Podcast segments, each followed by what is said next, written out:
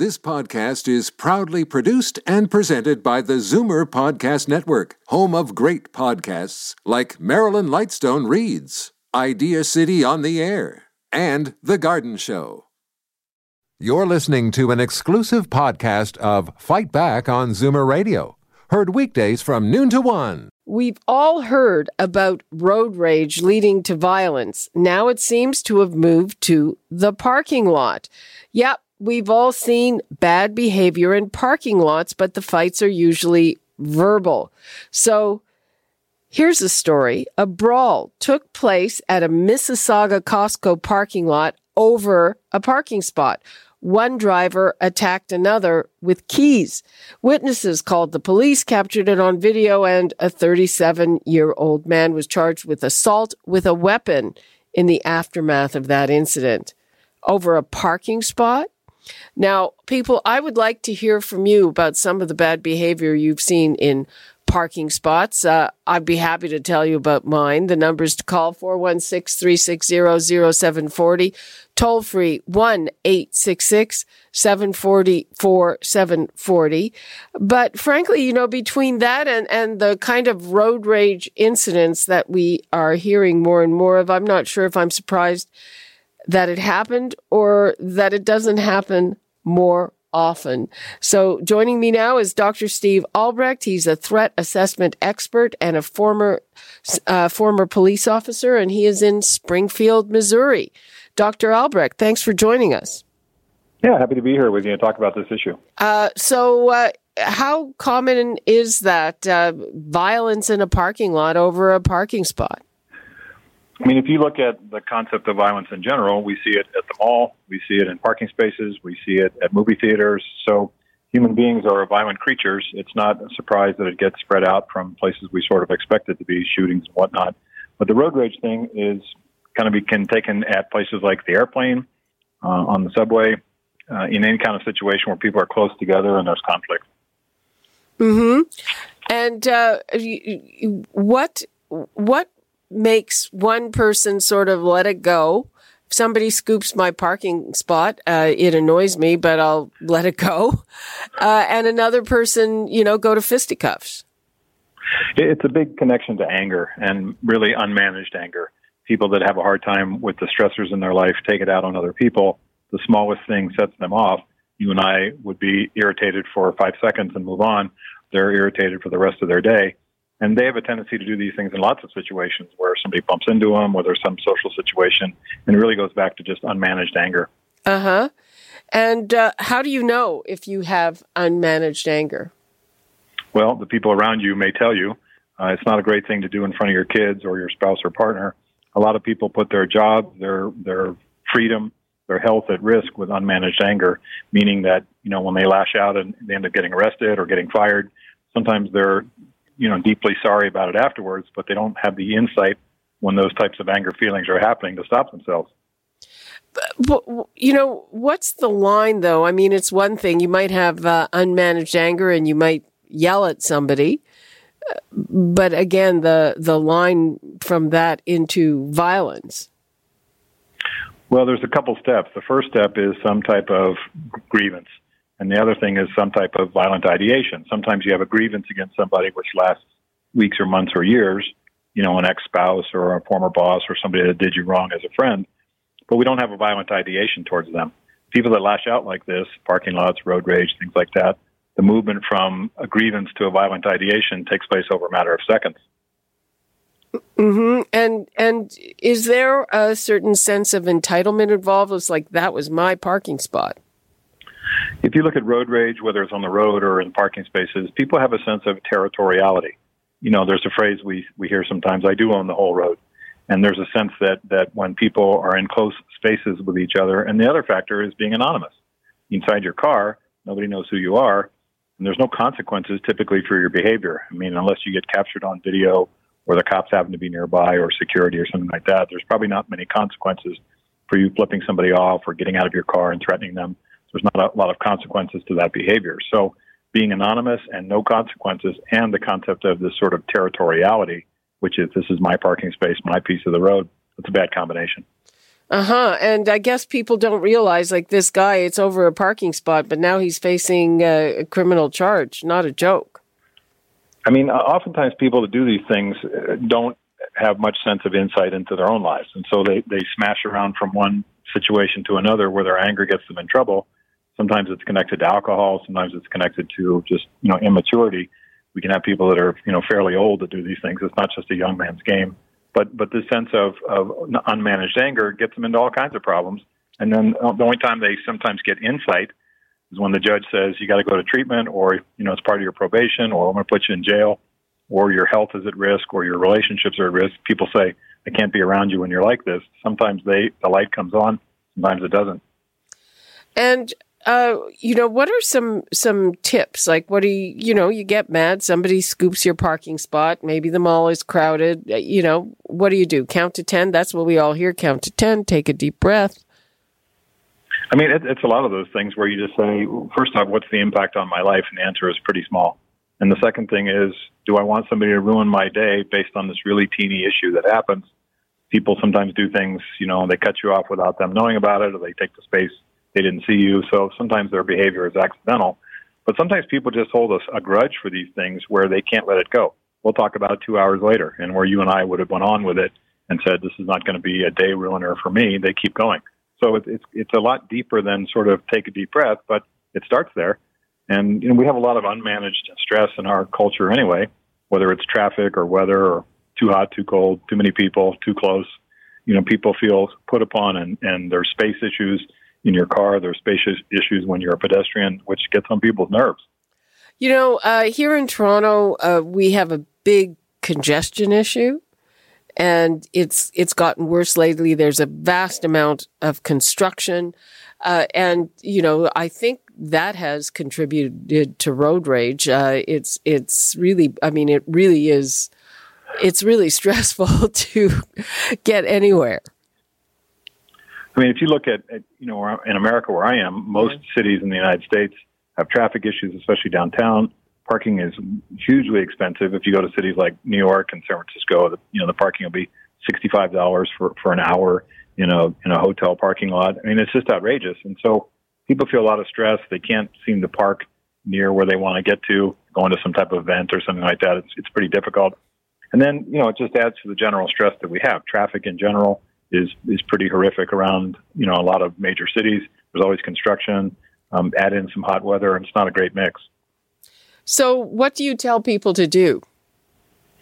Well, I, I think from a safety perspective, don't get out of your car and engage with people that are wanting to fight you. I mean, there's there's a sense that people say, well, if someone pulls over to the side of the road to want to fight me, I have to pull over to the side of the road and fight them as well, or at least get out or try to say my piece. The answer is no way. Keep driving and and get on your cell phone and take take video or take pictures or call the police from your or the state state police or the troopers from your car from a safe position. But don't get out and engage with people.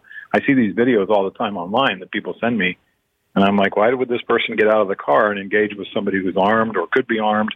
Well, that's, that's or, generally or not the case in Canada that they'd be armed, but anyway. Yeah, I, I still say you can still be armed with a ball bat okay. or any kind of stick or knife that you could get killed for a parking space or somebody cutting you off or something like that is ridiculous. So this idea of not engaging with these people is the other one. I like tinted windows. I suggest to people not to make eye contact with other people or get into a finger flipping situation. It's just not good for your your you know safety, and it's also not good for your psychological sense. Hmm. But uh, you know, it can be important, say, not to have tinted windows to make eye contact with uh, pedestrians who, uh, you know, have uh, headphones and aren't watching where they're going and that kind of a thing. Yeah, I'm talking about. Yeah, I know, but but um, that's not necessarily a, a, a, safe choice for other reasons. Um, is is there anything? Don't, don't, people have tinted windows in, in Canada? Yeah, they do. Uh, okay. But yeah, they do. But uh, it's uh, you know we also have a big issue with uh, injuries for pedestrians, uh, especially older pedestrians, and and uh, from that point of view, it's it's good to be able to make eye contact or other people true. to make eye contact with you. Yeah, that's true. I'm talking about yeah, I where know. you know people mad dog each other yeah. by making faces and flipping each other off. It's just not safe to do that. You don't know who's in the other car And this idea of, of trying to be anonymous in your own car, just get to where you need to go safely without having to get in a confrontation is, is you know, should be our goal every single time we get behind the wheel. Uh, if somebody is sent to anger management, what what does that entail? There's a, a lot of ways that goes. Sometimes it can be a group sessions where people meet. Oftentimes we see this with domestic violence perpetrators who have been, been sent to anger management programs as part of a court order. Um, it could be possible to do one-on-one sessions. Um, some people forget that in their organizations, if they work for a company that has something called an employee assistance program or an EAP, um, that can be free counseling for them up to five sessions for free as part of their employee benefits. They can also get a referral from their medical doctor to a psychologist, uh, you know, for that type of counseling as well. And what we find is the anger, if we can address that, is typically connected to other issues like depression or family problems or substance abuse. Then their life gets better pretty quickly. We are talking about that parking lot rage incident, which resulted in criminal charges. We seem to be seeing more and more of these kinds of things. And Dr. Albrecht, is there a difference between violence in a parking lot or violence, road rage, or in a bar or somewhere else, or is it all basically the same thing? Yeah, it's pretty connected. This idea of getting out and engaging with somebody else over something that happens in a bar or in the street or in a parking lot or in the road is all pretty connected to anger. It's pretty connected to their sense of superiority over somebody else, no consequences in the behavior. There's also a kind of a narcissism attached to this, which is, you know, I do own the whole world and I do own the whole road. And is there anything uh, that uh, you know is connected to some sense of masculinity, like you know in old movies, real men, you know, take it outside, anything like that? I think that is connected. Unfortunately, we're also seeing it in, in women as well. I've seen lots of road rage videos involving um, soccer moms, which is pretty surprising. Women are supposed to be more biologically careful in terms of protecting themselves and their their kids, and, and men do these things all the time but it's it's disturbing to me to see women do these things as well. But there is a sense of sort of this male macho behavior, which I have to prove this person, you know, that I'm superior, whether it's my fists or my feet or what other kind of weapon. And you know, that's that's an immaturity which happens no matter what your age is. I have to say, I've I've only witnessed one incident involving a, a woman, and I was just completely shocked. And it, it happened during a snowstorm, and I was kind of too I I was two cars behind a car that was completely stuck. They really couldn't go anywhere because of a great big mound of snow on a small street, and obviously there was going to be a problem. Uh, and the car in front of me, she got out, and uh, you know the driver put down uh, their their window because you know and uh, that woman started just started hitting her. I've never seen anything like it in my life. Wow yeah, that's um, unfortunate. And you know, those types of things. There's some kind of snapping point with people, and who knows what it is. That's maybe the fifth thing in that woman's day. But you know, that's unfortunate that people have to feel like that's how they solve their problems. It's it's just it's a good way to end up in jail or in the hospital, and it's just the wrong message to send to your kids. Absolutely. Uh, so again, what could that woman have done before she got out? I mean, and, and especially in a situation where it's a, hey, nobody's going anywhere here. Yeah, you know, I think it's sort of a, a national sense of impatience that people have. And you say, I, I need to be patient for the situation that I can't fix. You, you see it at the airport when people are super upset about things that are beyond their control, weather, mechanical delays, and, and they're super upset, very angry at the airline, at the pilots, whoever, for something that's not not their fault. And I think there's a general sense of, of impatience in our culture. You know, you think about how fast we go for everything now. You know, the idea of a sort of 24 7, 24 hours a day, seven days a week world is now 72 hours, you know, crammed into one week. Everybody's on their phones. Everybody's in a hurry. There's just sort of national sense of impatience. And that plays into it. I think so because you know you, you run out of ideas, and you know you hear people talk about I just saw red, or I sort of blanked out, or you know I woke up and I was in jail, or by the time I realized what had went on, I'd already smashed this person's car, or something stupid like that. And they don't have insight early on in the process. They don't say I need to slow down my breathing. I need to focus on on uh, not doing something that that's going to be you know I'm going to regret later on. But they don't think about it till till the end, and sometimes they're very very upset with themselves and they feel bad about it, but it's been too late. And how much of this is connected, as you said, to alcohol abuse? I, I think you know when I was a cop in California, when I started back in the 80s, my training officer said, Everybody you talk to after dark will have alcohol in their breath. And I said, That can't be true. And everybody I talked to once the sun went down had alcohol in their breath. So the idea that, you know, alcohol sort of disinhibits people, gives them permission to act out. The small guy that wants to fight the big guy in the bar that would never do that when he was sober, we see people get a different sort of sense of, of their behavior under the influence of alcohol, and it's not great. No, it certainly isn't. Uh, and um, you've just written a book called Road Rage 101. Does does it have some strategies in it? Yeah, it does. It's about stress management. It's about also sort of two two parts. One is what do you do if you're somebody who has anger issues, how to get some help, and what that process looks like, especially for men. Men, men have a stigma about reaching out for mental health help. They'll, they'll wait till they're drowning before they reach for the life preserver. And then the second part is how do you live your life in a safe way so that you're not involved in these situations out on the road where you do things that are about safety, especially for women. You know, I don't encourage women to get out of their car and, and talk to anybody. You know, if you have to crack the window to do that, even if you get in an accident, you don't necessarily have to get out of your car. You could still conduct the business you need to until the police get there. You know, through the through a little piece of your window rather than getting out and engaging with somebody. Uh, yeah, I I think there have been some incidents that involve people who uh, were in accidents or crashes, as we call them. Yeah, there's there's also a sort of a staged accident, sort of a crew of people that go around with doing insurance scams and things like that, where they put a lot of intimidating pressure on people. And when they get into a crash, they make it sound like it's their fault, even though they staged the crash. So I'm I'm always careful, you know, when when we engage anybody out on the highway when you get out of your car, you have to assess the situation. Say, do I need to be in my car? I'll just stay in here and call the call the police, the highway patrol until they get here. I don't need to get out necessarily. Uh huh. And uh, uh, what else? You were talking about group therapy earlier. I think that would be intimidating for some people. Yeah, except what we find, it's like Alcoholics Anonymous. It's there's a sense of this person's situation is similar to mine, and isn't it funny how we all share the same sort of problems as human beings, and to hear somebody else talk about very similar situations that happened to them and what the consequences were can be enlightening for some people. Mm-hmm. Uh, and uh, but getting them there, I guess, is the problem. Especially for men. I mean, there's a stigma about reaching out for mental health help.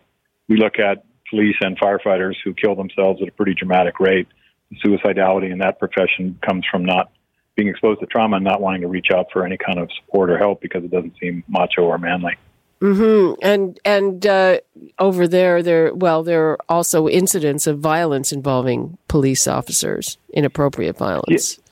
Yeah, yeah I mean the exposure to violence as you know as human beings it's not good for us later on in terms of our development. It creates anxiety and depression, and you know we see kids that are exposed to, to childhood violence grow up to be violent adults. Um, yeah. So um, so basically, the message is. Uh, if you get mad, just kind of chill out. Uh, take it, slow down your breathing, take a deep breath, maybe have a drink of water if it's available, and don't get out of your car if somebody else is mad at you, right? And and ignore their behavior and get to work on time or get to get to your house on time and don't get into situations where people are following you or chasing you or don't try to you know drive drive to your house with some some maniac behind you. It's just not safe. Okay, and if uh, if if somebody does try to follow you, what do you do? I think you call the police and you describe the situation to the dispatcher. That's one of the benefits we have of cell phones to say, you know, we can stay on the line with them until the cops get behind this person. You know, don't don't pull over and and and you know wait for the police to get there. Drive carefully, but get out of this person's way. Oftentimes, what we see in these situations is the person who's chasing this other car that they're angry at, they lose they lose patience. They they decide to go on their way. I mean, if it gets worse than that, you know, stay on the phone till the dispatchers can get the police to where you are. Mm-hmm. And try to get the license plate, of course. You know what a lot of police agencies do, especially highway patrols, is they have undercover cars, which are all they look for is aggressive drivers. All they look for is, is dangerous drivers. All they look for is people that are engaging in high risk behaviors behind the wheel, and they catch those guys and, and arrest them. That's an arrestable offense. Okay, I'm not sure we have those here. Anything else that you would like to leave us with? I mean, it's just all about patience with each other, and I think sometimes we get caught up in our own, our own stressors, and we forget everybody else has the same stressors that we do. A little bit of patience, a little bit of focus on yourself rather than everybody else. These things would go away. Okay, thank you so much. Appreciate your time, Dr. Steve Albrecht. Thanks, Libby. You're listening to an exclusive podcast of Fight Back on Zoomer Radio, heard weekdays from noon to one. You're listening to an exclusive podcast of Fight Back on Zoomer Radio, heard weekdays from noon to one. You're listening to an exclusive podcast of Fight Back on Zoomer Radio, heard weekdays from noon to one. This podcast is proudly produced and presented by the Zoomer Podcast Network, home of great podcasts like Marilyn Lightstone Reads, Idea City on the Air, and The Garden Show.